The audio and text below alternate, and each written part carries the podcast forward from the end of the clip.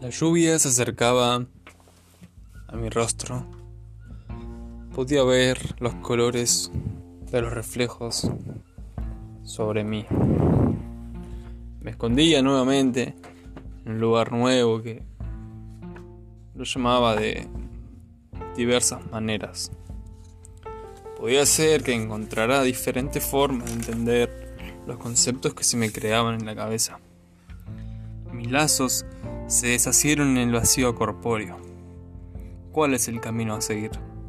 Me observo en las nubes, me siento en la tierra, me miro en el reflejo acuoso del lagrimal sideral, follaje denso y espumoso, borrándose entre nuevas líneas creativas a su paso.